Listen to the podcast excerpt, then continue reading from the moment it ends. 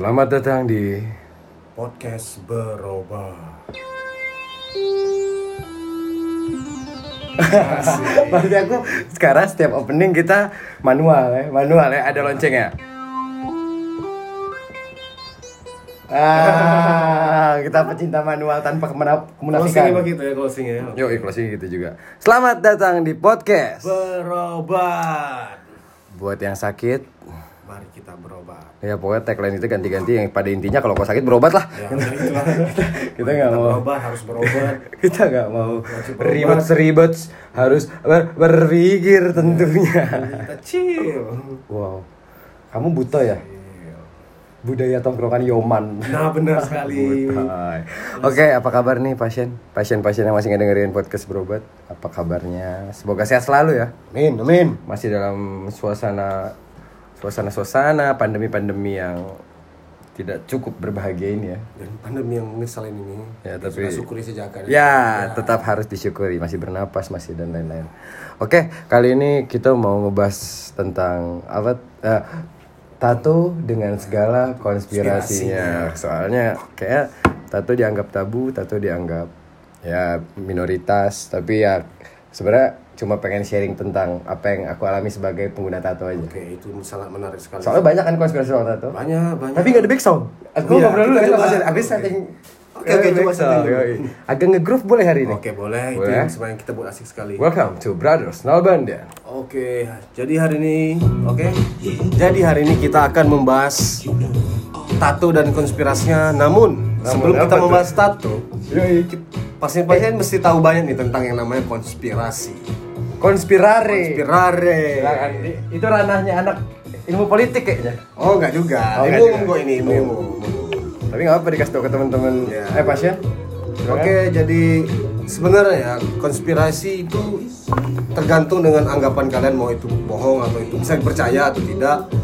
Namun terlepas dari itu, konspirasi itu adalah ya yang aku baca nih ya ada persekongkolan ya. Persekutuan masuk juga ya? Ada orang menyatukan ide untuk menciptakan sesuatu namun tidak ingin diketahui.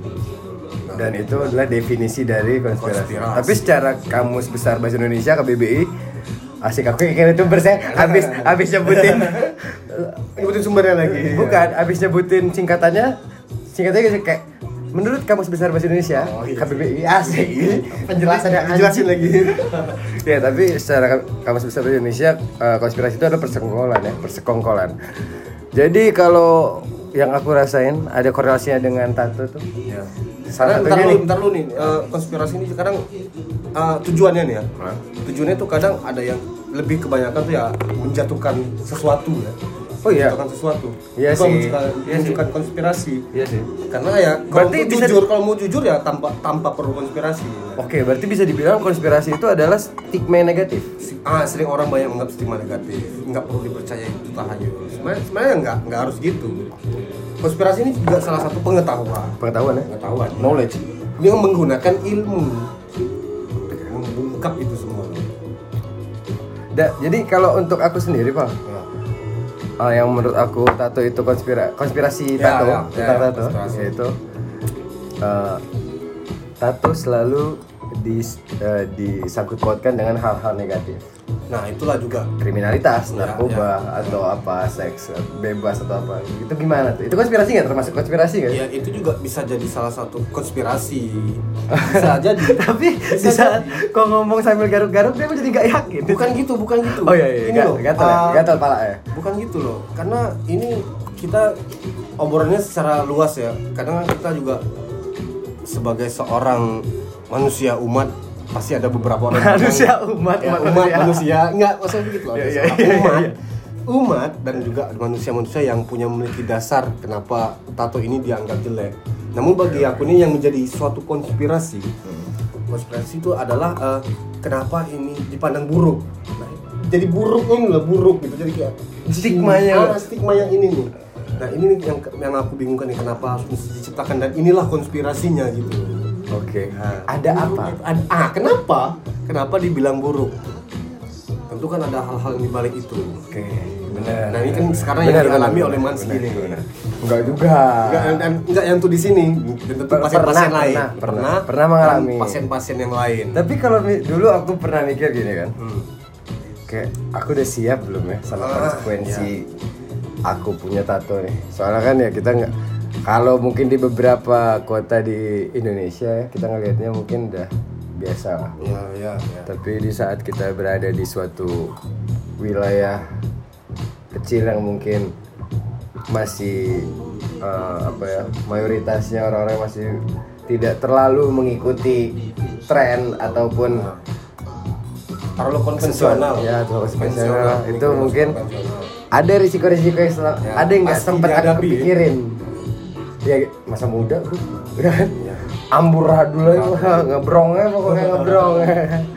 gas keun semangat api ya boy, lo kalau di tongkrongan nggak semangat boy, nggak saya di tongkrongan boy. Ya jadi kayak ada beberapa konsekuensi yang mungkin aku nggak pikirin, contohnya kalau di luar misalnya orang tatoan udah nggak bisa susah mencari kerja atau apa, itu aku nggak terpikir banget lah ya, karena memang basicnya aku gak tau kenapa suka berusaha bersama swasta. Jadi aku pengen bergantung sama diriku sendiri. Tapi yang kedua adalah stigma dan pandangan masyarakat. Aku itu gak pernah loh malah kepikiran ya. Karena kan gitu juga men, jahat itu bukan berdasarkan tato. Jahat itu yang stigma buruk ini ya, yang jahat atau segala macam. Itu kan tidak sempit kali kalau dipandang dari tato, maksud aku gitu. Iya, terlalu sempit sih kalau dipandang dari tato. Iya benar itu ya. Iya. Nah, ini mau kita obati nih mungkin bagi para pasien-pasien yang mungkin masih ya pikiran seberang kami lah. Mungkin kalau ada orang beberapa yang tahu aku misalnya, ada yang tahu aku gimana, ya dia udah paham kayak dia bisa mencocok logika antara kayak nih anak emang gini nih. Ya, itu terserah, aku cuma meminta jangan menyalahkan tatonya. Itu aja, aku nggak membela diri kok. Aku kacau lah bro. Ya, karena macam kebetulan. Karena mungkin bagi kalian yang sadar banyak orang-orang yang tidak bertato tapi lebih jahat lagi. You know what I mean? Yes, oke lah, kan? Hanya yang tidak bertato lebih jahat. Itu biar, you know what I mean? Itu biar menyimpulkan masing-masing aja ya. Sekarang kembali lagi nih ke tato nih. Tato dengan segala konspirasinya. Ya benar sih yang kau bilang. Tapi kayak misalnya zaman Petrus aja, yang tatoan pasti preman. Ya kita tarik ulur sejarah, kalau dari sejarahnya setahu aku sejarah di mana nih? Di Indonesia. Ya dari dulu beberapa suku pedalaman di Indonesia itu menggunakan tato sebagai alat menandai sesuatu, sebagai simbol. Ini kalau dibahas ke teori dengan literatur ini jauh nih. Boleh juga nggak masalah. Tapi kan kita tetap menjunjung tinggi podcast yang baik adalah podcast yang tidak lama, tidak melebihi durasi pemikiran. Iya, soalnya kalau semakin lama juga memperbesar kita salah ngomong kan. Atau nggak ngelantur mana-mana. Back to the pot. Back to the gas. Iya, nyambung ya. Okay. Itu tolong dong lightingnya agak kolek. Itu geser sedikit silam nih. Asik. Serasa punya studio besar ya. Aduh, ya nggak apa-apa lah. Pasien masih di sana kan? Jadi kembali lagi nih pasien yang negara nih men. Ya ke stigma yang timbul di saat adanya Petrus tahun kerusuhan 1998 ya. Ya itu kalau salah sama juga amar gondrong, nggak boleh zaman dulu. Ya identitas preman, identitas kriminal. Tadi kan aku bilang kalau kita tarik sejarahnya dari awal adanya tato Indonesia, setahu aku itu dari beberapa suku pedalaman di Indonesia yang emang menggunakan tato sebagai simbol dan di dalam tradisi budayanya gitu. Tapi seiring berkembangnya zaman mungkin ya. Kalau dari beberapa sumber yang aku lihat, aku dapat, kalau di luar negeri sendiri kebanyakan orang-orang bertato itu di Indonesia juga deh kayaknya. Setiap orang yang masuk penjara, kalau penjara itu bisa ada oleh-oleh tato. Oh gitu. Dulu ya. Kayak kenang-kenangan. Ada story. Kalau di luar negeri biasanya pelaut, sailor. Sailor Moon ya. Sailor Gang. Sailor Moon dong, gambar bulan. Enggak. Ya kebanyakan pelaut-pelaut gitu. Dari zaman dulu emang menandai segala sesuatunya dengan tato.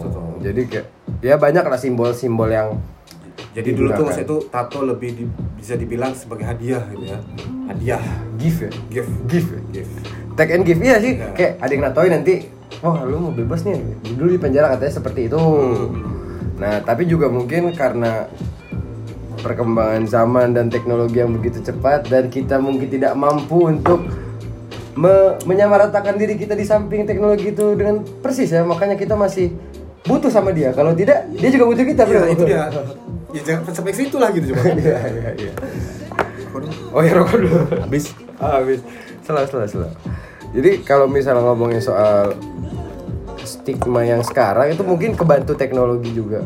Mungkin di zaman-zaman dulu pas lagi orde baru ya. Ya orde baru. Titik-titiknya sih. Titik-titiknya. Menganggap tato itu identitas preman karena kebanyakan penjahat yang pakai itu. Makanya jadi meski kalau aku lihat om aku nih yang umurnya pada umur 98 tuh lagi puber gitu, lagi golden age-nya. Itu sih tatonya tuh udah disetrikain, Pak. Jadi gini maksud aku nih, jadi tahun 98 itu aku masih 4 tahun. Iya. Gini. Iya. Jadi waktu itu tahun 98 tuh yang kalau baca nih, disitulah momen terjadinya stigma lah menurut gue. Disitulah terbentuk orang-orang. Iya, untuk generasi kita lah Pal, mungkin Pal. Karena kan ya gini deh, kita tidak membicarakan ini di dalam konteks agama ya. Iya. Kita lebih terbuka. Udah salah tuh. Kalau di dalam agama udah jelas salah tatonya. Tapi kita ngomongin soal kemasyarakatan ya kan? Tentang hidup kita gitu. Iya, aku dari dulu setiap nanya, "Bang, kenapa kayak om aku aja, om kenapa om tatonya di ini?" Pasti dia ceritain tahun 98, kalau kamu ketahuan punya tato, kamu bakal diculik, hilang om, karena kamu adalah penjahat. Iya, jadi kan aku berpikir, ya aku tidak nyari ke banyak-banyak sumber tentang awal stigma itu sih, tapi pribadi aku kayaknya stigma itu lengket tuh pas tahun 98 itu. Jadi kan mungkin orang-orang tua kita juga pas zaman itu kan udah gede sih Pak, udah puber, udah ngerti. Ya mungkin kebawa ke anaknya sekarang ya kan wajar gitu dong. Pada saat gini loh Pak, aja zaman anak kita nanti nggak pakai masker tuh udah gila kali. Bandel, itu ngerti. Pembangkang bisa jadi tahun nanti. Ya gitulah maksud aku. Itu terjadi pada 98 itu momen ya. Tapi ya juga sebenarnya karena aku juga sepakat, karena salah satu kasus yang aku ikutin tuh ya Kebo Gondrong. Kebo Gondrong tuh juga kemarin sempat diincar. Nah, jadi aku bisa katakan sepakat kenapa terjadi stigma seperti ini ya.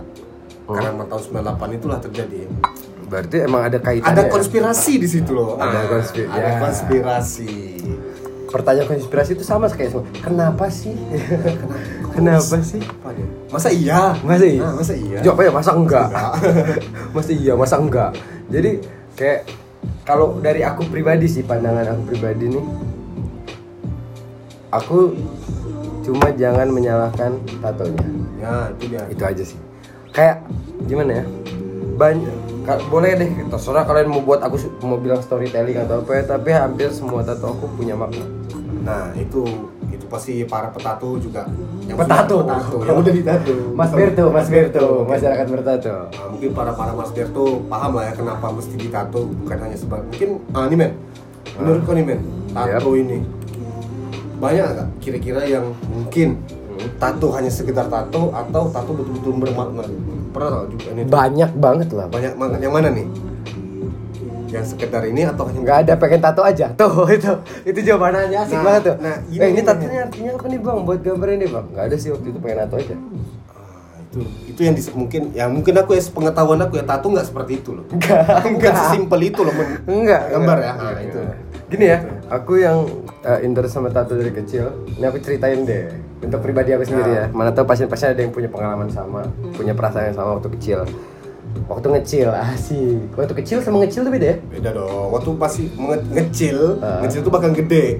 Kalau waktu masih kecil ya kecil. Oh benar, ngecil aja tapi. Ngecil. Anjing.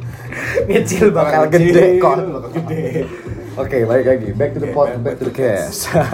Jadi masa kecil yang gimana nih, men? Ya, aku pernah diajak sama om aku nonton LPC Pinang ya, di Ancol. Dan di situ aku ngeliat Chester Bennington, Linkin Park ya, bukan LPG Pinang Rutan ya, Linkin Park. Si almarhum Chester Bennington tuh di tangannya ada tato flaming kayak api. Dan pas dia nyanyi pegang itu, ya Allah, keren banget. Ya anak kecil lah. Biasa. Semua orang pasti. Terus seiring berkembangnya waktu, saya ikut ngaji di salah satu masjid lokal ya lah, Bandung Tengah. Ya. saya pernah menilap uang jajan, uang ngaji. Itu waktu itu angin banget, seminggunya 5.000 atau 3.000 gitu. Sebulan berarti ya ada lah 20.000 ya iuran masjid. 20.000 udah banyak loh zaman aku SD kita. Masjid kita 20.000. Bu, dewasa tak kok 20.000 tuh. Udah banyak. Bisa bawa cewek jalan 20.000. SD ya. Aku beliin permen karet yang bonusnya tato. Nah, terus aku ngumpulin teman-teman ngaji aku pas pulang ngaji, aku untuk minta fullin tangan kanan kiri aku. Aku rela nggak mandi bro. Dan itu tatonya random ada Tasmania, Subasa tuh ada. Aku zaman kecil loh ya. Naga tuh udah paling serem lah pokoknya, naga tuh udah paling serem pokoknya. Ditempel, digosok-gosok, nanti kita cabut pelan-pelan. Dan yang paling anjingnya lagi kalau aku pikir-pikir, misalnya temen aku minta tolongin tempelin, kan banyak tuh tatonya.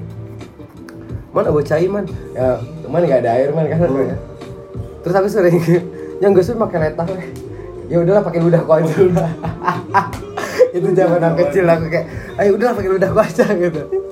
Jadi berawal dari situ aku pengen tahu lah kenapa. Oh jadi aku malah ketergiring opini aku nih bahwa orang bertato adalah orang yang ada di dunia seni. Tetap aja. Aku sepakat. Nah jadi kayak pokoknya kita punya era keemasan, golden age kita itu di umur yang pas lah istilahnya perkembangan teknologinya. Dan juga ada katanya pas ya. Dan kata riset juga pas. Ada juga pada masa-masa yang tersendiri. Betul. Kayak 8 tahun di bawah kita udah gak ketemu BBM loh, gak tahu broadcast loh, gak tahu screen munch ya. Iya, itu yang mesti kita pahami. Kalau mau screen itu harus gak tahu. Screen munch. Jadi pada saat itu aku ngelihat beberapa orang yang punya tato tuh biasanya musisi, anak band. Kita ketemu MTV Ampuh. Oh iya, MTV Ampuh. Itu di sana band-band luar kebanyakan tatoan.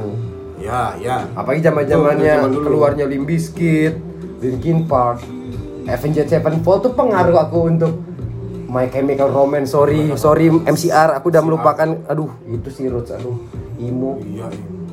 MCR dia udah lama denger lagi ya. Kita bakal jadi try. Jadi kayak ya aku cuma berpikir aku pengen jadi anak band, aku pengen kayak mereka, aku pengen kayak gitu. Jadi sebatas itu aku tahu kalau orang tato itu adalah orang yang punya jiwa seni lah istilahnya. Semakin aku gede, aku semakin pengen cari tahu. Ketemulah aku dengan komunitas punk. Yang seni di dalamnya ada seni, ada musik. Dan ada tato, misalnya gitu lah. Proses waktu itu mencari jati diri ya. Semua orang berbeda-beda. Beda-beda lah. Kita nggak tahu mana yang salah yang benar-benar, terserah. Yang penting inilah yang kita. Tahu nggak alasan aku ngepang itu apa? Aku udah berjelasin sih. Yang aku bilang dulu pas pertama kali aku pindah ke sini, aku tinggal di rumah ini kan rumah kakek almarhum kakek itu gede banget nih pinggir jalan.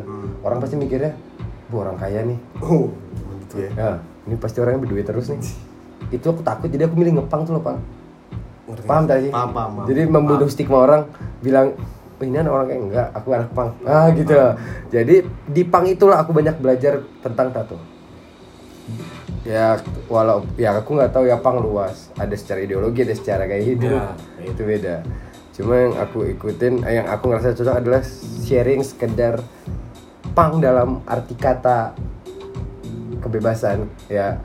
kebebasan diri sendiri. Berarti ini yang aku jalan ini adalah pang dalam arti kebebasan diri sendiri. Iya, pang kehidupan. Lebih ke kehidupan. Gua waktu itu enggak sadar lah. Ya ideologi ya itu bisa dibilang ideologi enggak sih? Jadi pemikiran buat aku. Itu jadi jalan pikiran. Iya, kayak aku pengen ya jalanin jago. Aku Tuhan, tapi untuk diriku sendiri. Bisa gitu.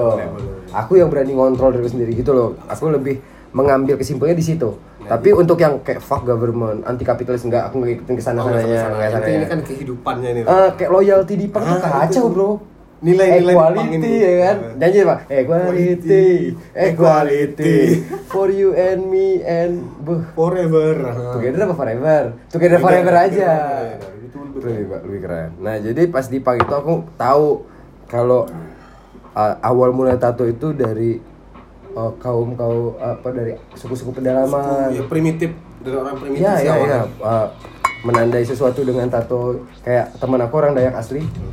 Dia harus tato bunga terung. Bunga terung itu bunga bungul gitu. Bunga khas orang Dayak mungkin ya. Secara simbol, secara semiotika. dia natoin itu sebagai tanda kalau dia udah dewasa dan dia bisa pergi merantau. Nah itulah alasan kenapa ditato, karena itulah alasannya. Dan yang nato itu ayahnya kalau nggak salah atau kakeknya gitu, nah, pokoknya ya itu emang tradisi adatnya mereka. Jadi di situ aku mulai lebih luas lagi pemahaman aku ditato, dan aku sampai berpikir tentang ya udah tidak ada salahnya berarti seseorang bertato. Ngerti kok dalam konteks kehidupan ya, nah, bukan dalam konteks agama. Ya. Kita bahas yang soalnya kita harus menjelaskan, orang takut salah paham, multitafsir kacau bro. Iya juga sih, ya udahlah. Ya masa enggak? Masa iya? Nah, masa enggak lah. Jadi lebih ke sana aku mikirnya, dan rupanya ada beberapa poin yang aku nggak pikirin, yaitu adalah dampaknya. Okay. Itu yang pada saat itu ya. Dan itu yang pernah, yang udah aku alamin juga, kayak baru kepikiran kayak, oh iya ya dampak ke keluarga aku. Ke orang tua aku ya, semakin kesini kita semakin hidup semakin dekat, semakin erat, kita juga semakin suka ngomongin kehidupan orang lain mungkin ya. Kalau aku lihat ya betul kok, semakin dewasa kita ya semakin dapat kita berbicara ke dalam gitu ya, loh bicara lebih ke dalam, tapi kadang urusan orang lain juga bagus ya, ya, ya, masalah ya, tapi gimana tuh. Dan beberapa konsekuensi itu yang gak aku pikirin selama ini, karena aku beranggapan yang penting aku berbuat baik misalnya. Karena emang awalnya, ya bener, aku cuma mau mengingat momen penting. Kayak aku pas tato pertama aku, Pal, aku buat di paha.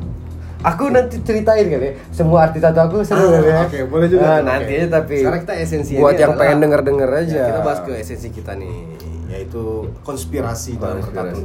Kayak aku tato pertama tuh, Pal, emang bener-bener stay gold tuh, emang pengen mengenang ya. Itu kan tetap seperti emas.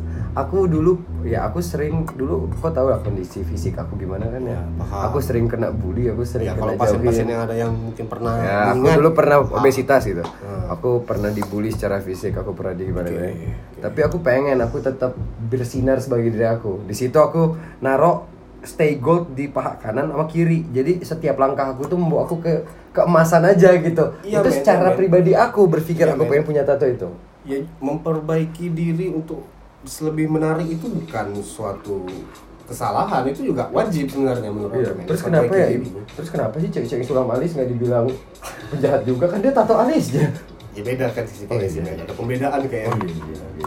Nggak harus sampai radikal itu. Sama juga dulu tato banyak menyimbolkan perlawanan di tubuh seseorang.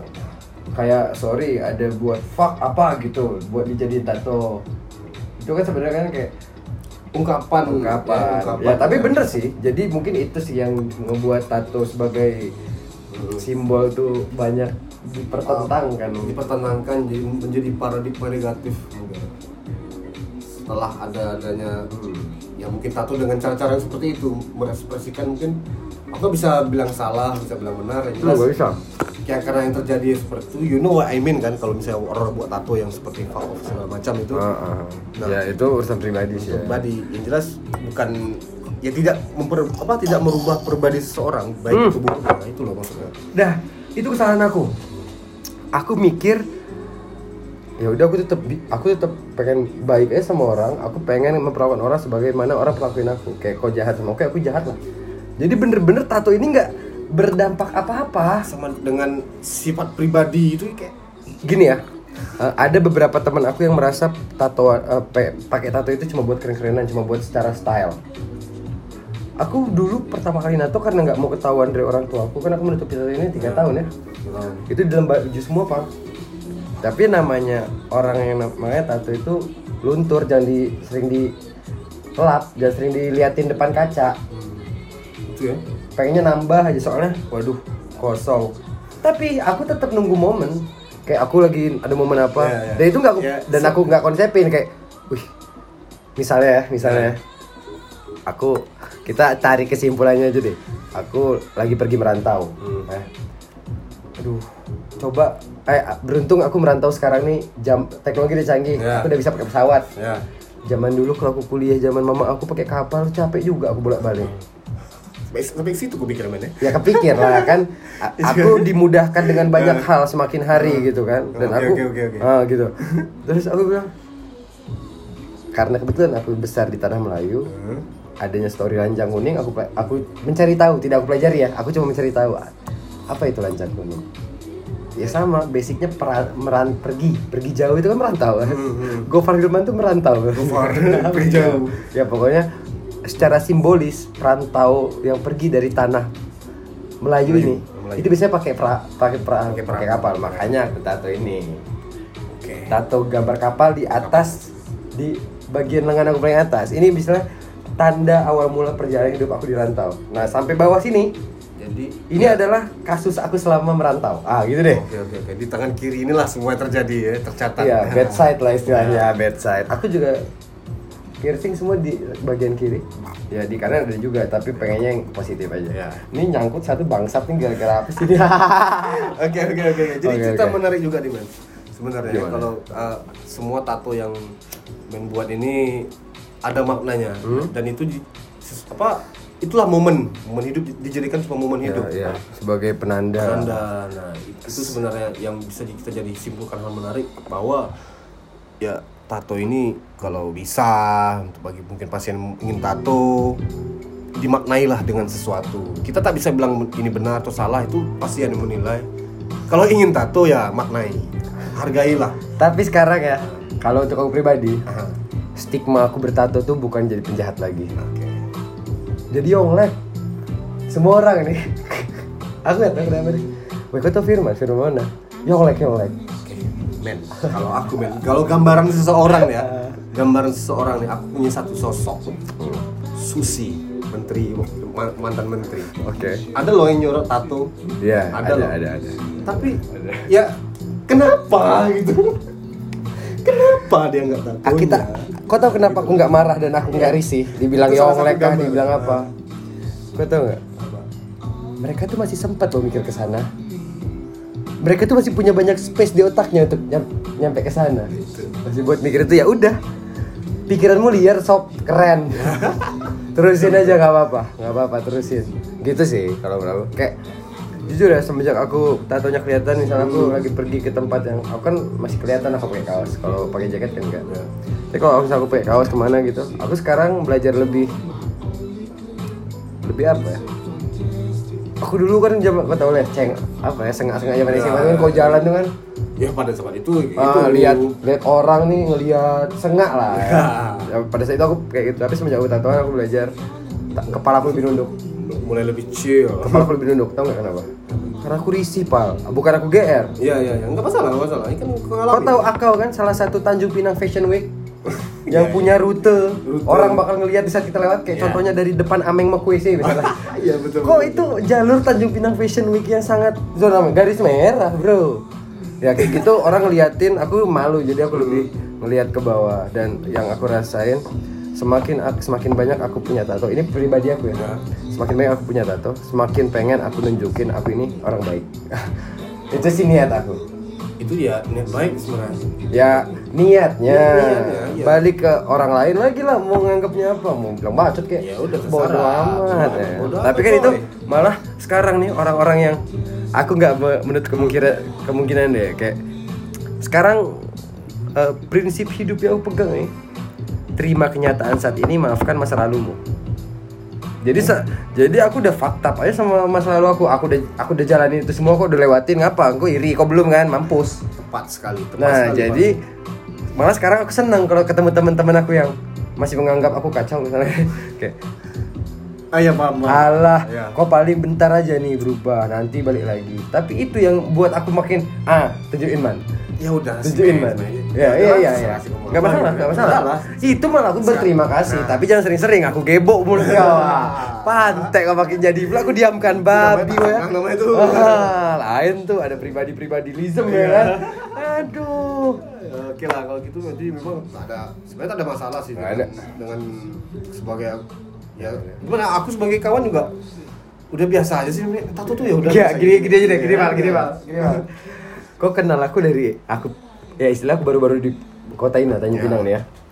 Sampai sekarang kita udah lama nih enggak temenan nih, enggak ketemu. Ya itulah. Ketemu baru udah sama-sama dewasa ya, asik. Ketemu udah sama matang. Sama setengah matang. Ya, setengah matang banget. Oke, ya udahlah, yang penting udah kuning segitu loh. Apakah tato ini cukup merubah pandangan kau ke aku? Gak ada. Secara sama. Jujur aja kasih. Wih, kalau bicara jujur gak ada sama sekali pasien. Masih Bailey juga kan? Iya. Masih peka, heboh-heboh. Tetap dengan Ayoi dulu yang lama, ya udah pokoknya nggak ada masalah apapun. Jadi memang nggak ada, yang nggak ada rubah apa gitu ya, tetap sebagai seorang kawan lama yang udah lama nggak jemput ya nggak ada, selesai. Kayak gitu ya. Itu. Tapi kan ada beberapa orang yang, nah yang beberapa orang ini nih yang kadang kita bingungkan, yang mungkin tuh nggak tahu letak air sesungguhnya kali ya. Karena kadang kan memang yang namanya seleksi alam bakal tahu nih mana teman yang sesungguhnya. Dan berarti dari situ juga aku belajar, Pak. Nah, disitulah semakin aku semakin banyak orang yang menilai aku dari luarnya. Balik lagi ke konsep hidup kita, belajar merasa. Coba kalau aku rasain di posisi dia, ngelihat aku, bisa aja aku ini buruk kali. Dan itu nggak salah. Jadi jangan dengar kata mereka yang tak ingin kita satu. Ya udah, pokoknya intinya. Jangan pernah menghakimi pilihan seseorang tanpa kalian tahu persis alasannya. Okay. Aku bisa ngomong kayak gitu karena aku selaku korbannya, asik. Iya sih, ya. Enggak. Jadi pengekspresian seseorang itu, masalah hati seseorang itu gak ada yang tahu. Jadi jangan pernah menghakimi tanpa tahu sebabnya. Benar sekali, pasien. Jadi terima kasih buat pasien-pasien yang udah dengerin podcast ini. Wah, udah 31 menit juga ya. Melebihi waktu kita. Oke, ada beberapa hal lagi tentang tato yang pengen dibahas, tapi nanti mungkin di next podcast. Oke. Terima kasih untuk para pasien yang masih mendengarkan podcast berobat. Jangan lupa terus belajar ngobrol sehat. Ada pesan, Pak? Mungkin pesannya ya tetap sehat selalu. Oke. Kalau kalian tanya kenapa kita harus selalu sehat, makanya tetap ngobrol, karena ngobrol adalah obatnya ya. Ya oke, benar sekali. Sharing. Kalau punya masalah hati, obatnya ngobrol. Oke, benar. Apalagi ngobrol sambil sujud di lantai. Asik. Benar. Itu pilihan kalian. Terima kasih tetap mendengarkan podcast berobat. Selamat malam, selamat pagi, selamat siang, selamat sore, selamat semua kalian. Kita pakai closing ini nggak usah ya? Nggak usah. Oke, kepanjangan closing. Bye. Bye.